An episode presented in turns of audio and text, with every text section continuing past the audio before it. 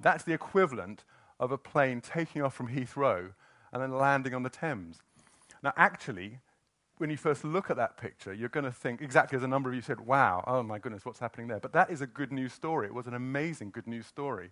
The, uh, the, the, plane took off. Uh, it was uh, US Airways flight 1549. It hit a large flock of birds, and both engines failed.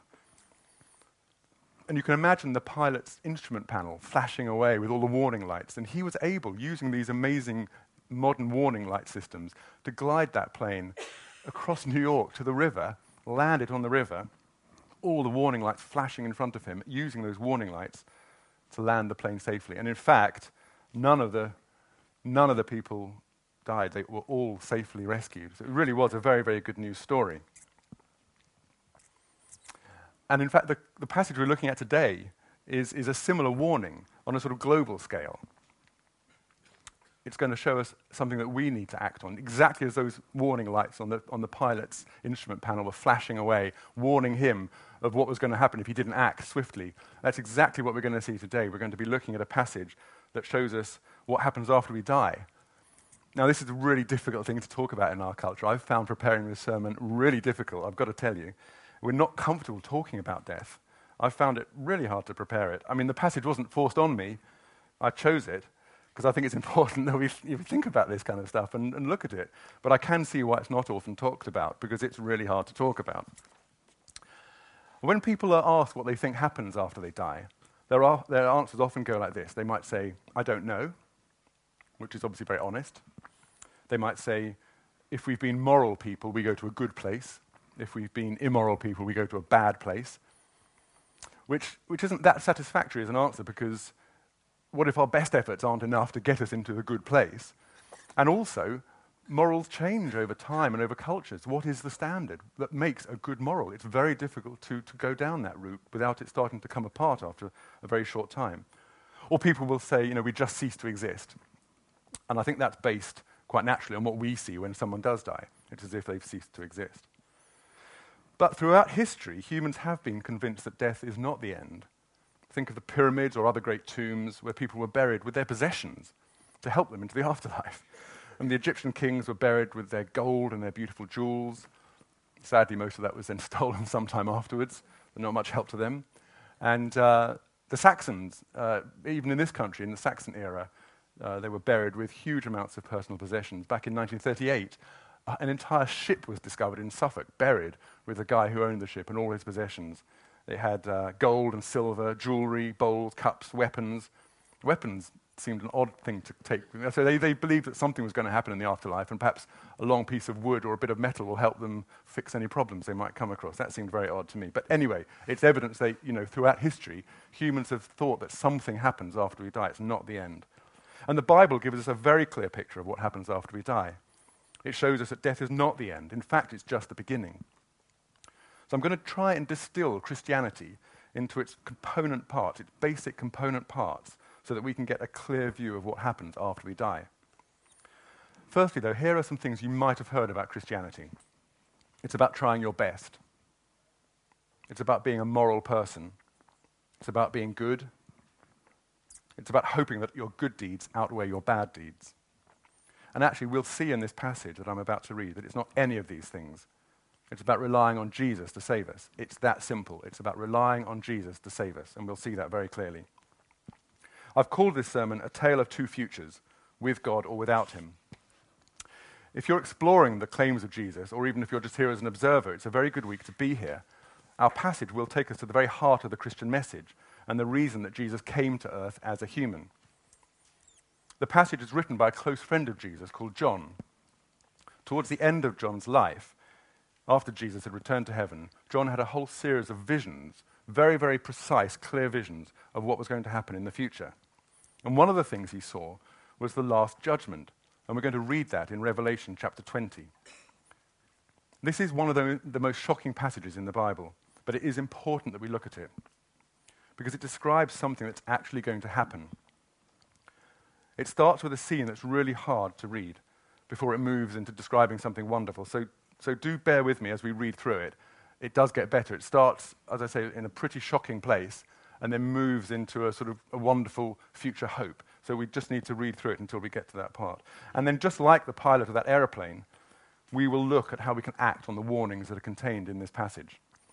So if we turn to Revelation chapter 20, it's verse 11, and we're going to be reading through to chapter 21, verse 4. Revelation chapter 20, verse 11 to chapter 21, verse 4. Then I saw a great white throne and him who was seated on it. From his presence, earth and sky fled away, and no place was found for them. And I saw the dead, great and small, standing before the throne, and books were opened. Then another book was opened, which is the book of life. And the dead were judged by what was written in the books, according to what they'd done. And the sea gave up the dead who were in it.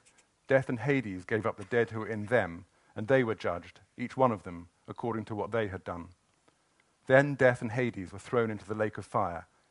This is the second death, the lake of fire. And if anyone's name was not found written in the book of life, he was thrown into the lake of fire. Then I saw a new heaven and a new earth, for the first heaven and the first earth had passed away, and the sea was no more. And I saw the holy city, New Jerusalem, coming down out of heaven from God, prepared as a bride adorned for her husband. And I heard a loud voice from the throne saying, Behold, the dwelling place of God is with man. He will dwell with them, and they will be his people and God himself will be with them as their God. He will wipe away every tear from their eyes, and death shall be no more. Neither shall there be mourning, nor crying, nor pain any more, for the former things have passed away. So that is quite a shocking passage. And I want to look at it under three headings a serious warning, a wonderful alternative, and a call to immediate action. A serious warning, a wonderful alternative, and a call to immediate action. So, this serious warning, in a way, it's, what's so shocking about this first scene is that this is the natural destiny of all humans. None of us deserve to go to heaven. And that's very offensive to us. We've all got this sense of entitlement. You know, we do our best, we deserve to go to heaven. That scene makes it completely clear that that's not the case. The destiny of all humans is not going to heaven. We've actually all rebelled against God. And the Bible says very clearly that all have sinned and fallen short of the glory of God. And this scene shows the natural conclusion of that statement. But God intervened in human history by becoming a man, Jesus, and paying the price for sin to rescue us from this judgment. But if we don't want to take his offer of forgiveness, then this passage shows what happens. So, why is it in the Bible? Well, it's a warning of the reality of what's going to happen. The Bible doesn't give much detail about hell, but what it does say, it says again and again. In fact, Jesus says more about hell than anyone else. It's a real place, it's really horrible, and it's everlasting. It's a real place, it's horrible, and it's everlasting. And C.S. Lewis once described hell as the greatest monument to human choice the greatest monument to human choice. And he was right. So, what is this wonderful alternative that we saw in the, in the passage? And why is Christianity called good news if it deals in such shocking scenes? To answer that, we need to ask what happens to people whose names are in the book of life. And more importantly, how do you get your name written into the book of life? Well, the way you get your name written into the book of life is to choose Jesus now in this life. You recognize that you can't please God in your own efforts. And as soon as you do that, He takes your judgment for you. Your judgment is then taken by Jesus, not by you. And that's why Christianity is such good news. We often dress it up with all sorts of complexities, and there are huge other benefits to being a Christian and knowing God. But at its core, the good news is that you will not take that judgment. Jesus has taken that judgment himself at huge price to himself. This is not a small thing. Jesus, in dying on that cross, took our judgment so that we don't have to take it. Our, our names are then written into that book of life. That is good news. And we'll, we'll, I'll talk shortly about how difficult that can be to communicate to people and how we end up telling them all sorts of other peripheral things, which are great, but are not quite the same magnitude as that essential good news. And we can see how Jesus immediately accepts people who ask him to in a passage in one of the Gospels. And the word gospel itself comes from an old word that means good news. It's not obvious, but the word gospel means good news. When Jesus was being crucified, one of the other people being crucified at the same time asked Jesus to remember him. That's all he did. This other man was a criminal. He'd done nothing of merit to, to, to make him worthy of anything at all other than crucifixion. And yet, if we look in Luke chapter 23, we'll get it up on the screen. One of the criminals said, Jesus, remember me when you come into your kingdom. And he said to him, Truly, I say to you, today you will be with me in paradise. All it took was that man recognizing that Jesus could save him. And instantly, Jesus turns to him and says, Today you will be with me in paradise. So you can see that this had nothing to do with that man's efforts or his good deeds. He had no good deeds, he was a criminal. And it had everything to do with trusting Jesus to save him. So we've seen what Jesus saves us from and how horrendous that is. But what does he save us to? What is this new heaven and new earth that Jesus saves us to and that John mentioned in that passage we looked at? John explains that God will renew earth and will renew heaven. He joins them together. That's why God will dwell with man. One of the things he says in that passage we just looked at is that there will be a new heaven and a new earth, and God will dwell with us. And the way that happens, as becomes apparent as you read on through Revelation, is that they become one. Heaven and earth are joined together. So God is truly with us, exactly as he was at the beginning, just as it should be. John also sees a city which seems to him to be made of gold and precious stones and crystal. And it's so bright that he can't see it properly. So his description is quite, quite inadequate in many ways, but you're left with this incredible sense of of the wonder and the beauty of what life is going to be like when God is with us in our midst, for real. The paradise described in the Garden of Eden, right at the beginning of the Bible, is restored to us. And in that new earth, there'll be no more tears, no more pain, no more suffering, no more sorrow. It's, it's almost impossible to believe. We're so accustomed to life as it is. But the life that we face today is a mirage. It's not real life. It's the best we make it, but it's a mirage. What John is describing is real life, and it's coming. And there'll be no more separation because death will be conquered. And the best thing about heaven will be the presence of Jesus. We'll be face to face with Jesus, our God who loves us and sacrificed himself for us. So, what do we do with all this information? We're given all this information about what happens when we die. What can we do with it now? Everything I've said might make perfect sense to you. Or you might be feeling quite skeptical. And I wouldn't blame you if you were, especially if this is the first time you've seen this. One's initial reaction is skepticism very often. But whatever your reaction, I'd say there are some definite actions that need to be taken. Let me talk to the skeptics amongst us first.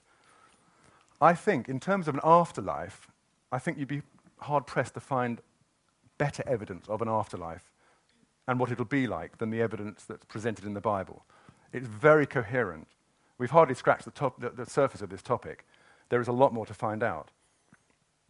Or you could simply reject the idea that there is an afterlife and just say, well, we cease to exist when we die. The thing with that is that Jesus claimed to have come down from heaven, and his followers saw him after he'd risen from the dead.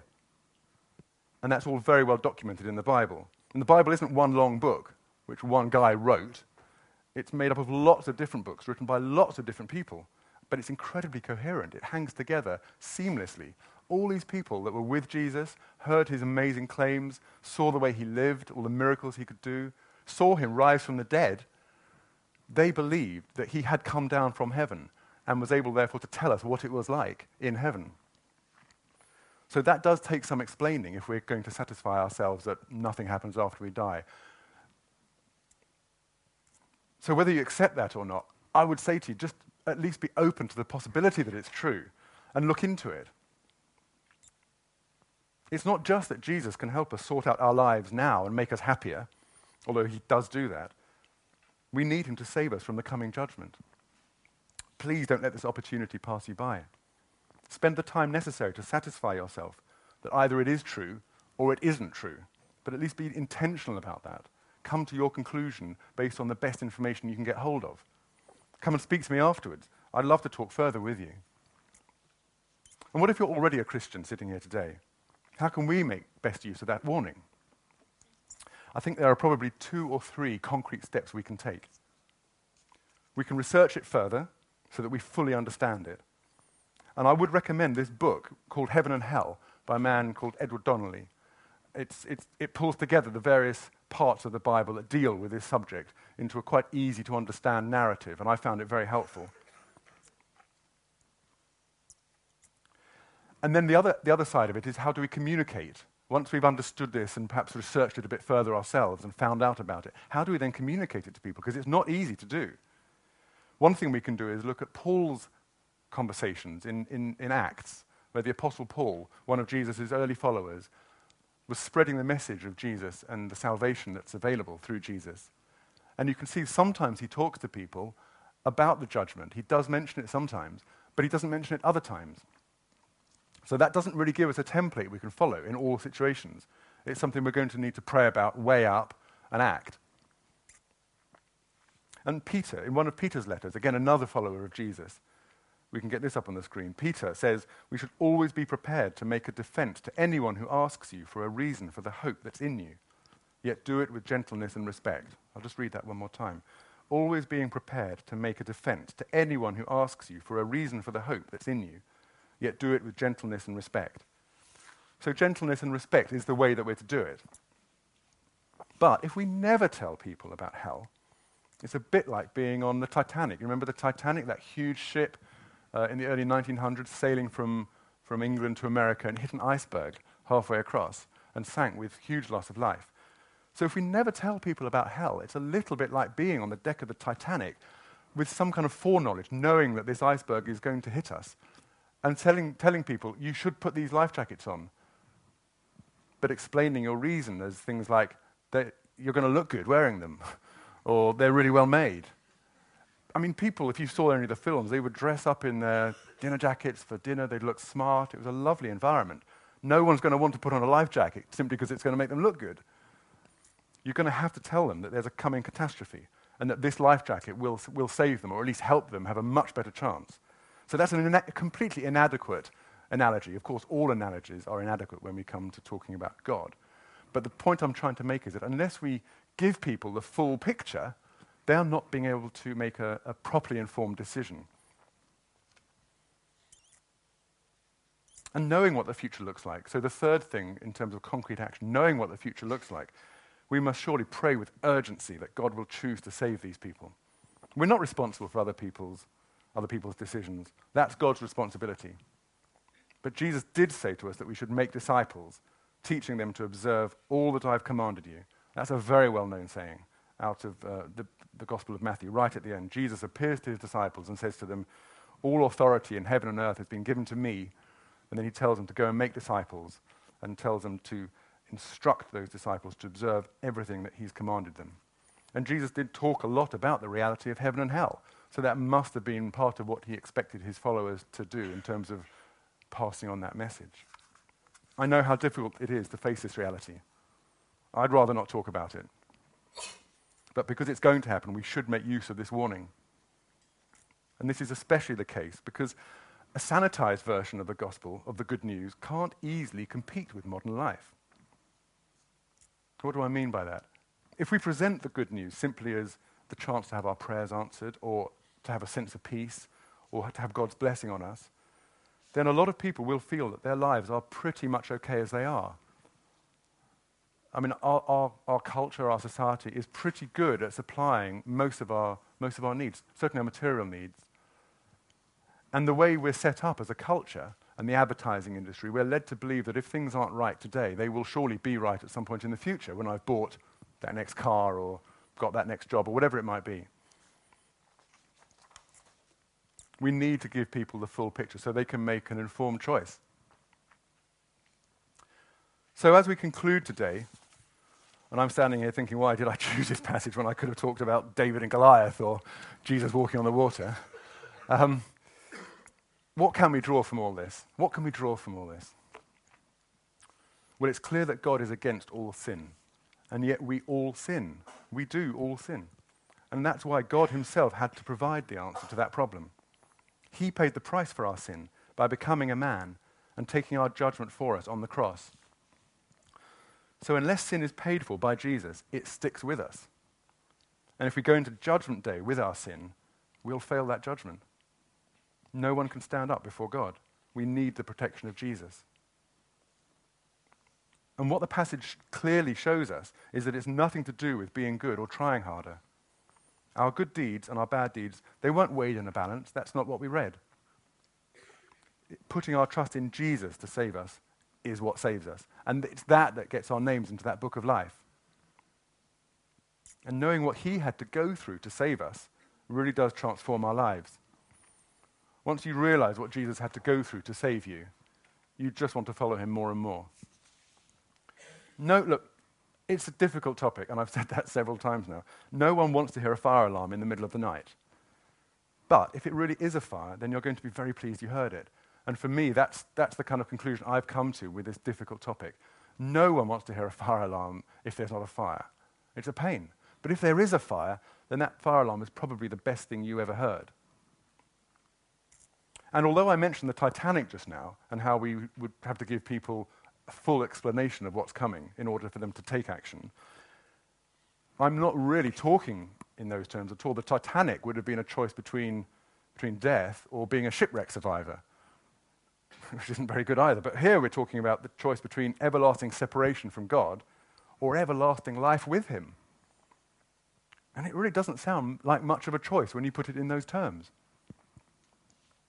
Everlasting life with Him. Could I have the band up, please, as we just wind up? And could I have the prayer team up as well, please? Everything starts with prayer. Jesus said that without him we can do nothing.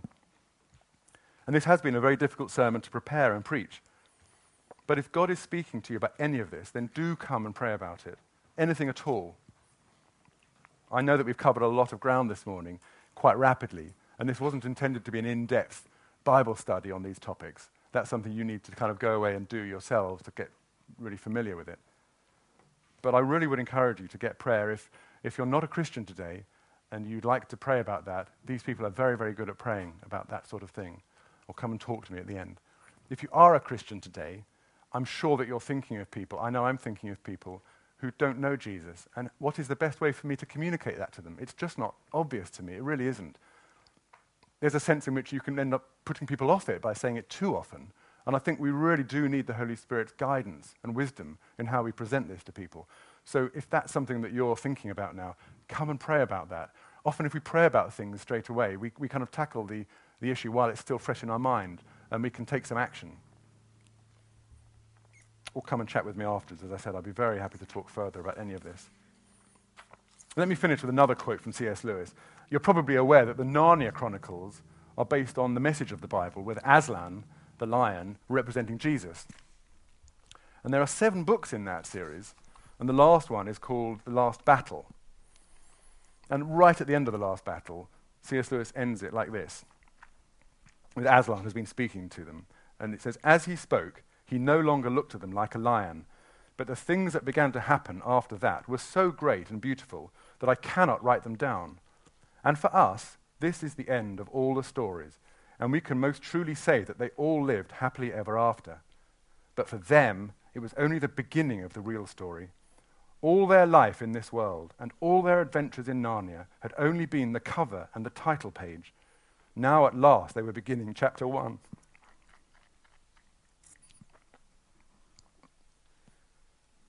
Now, at last, they were beginning chapter one of the great story which no one on earth has read, which goes on forever, in which every chapter is better than the one before.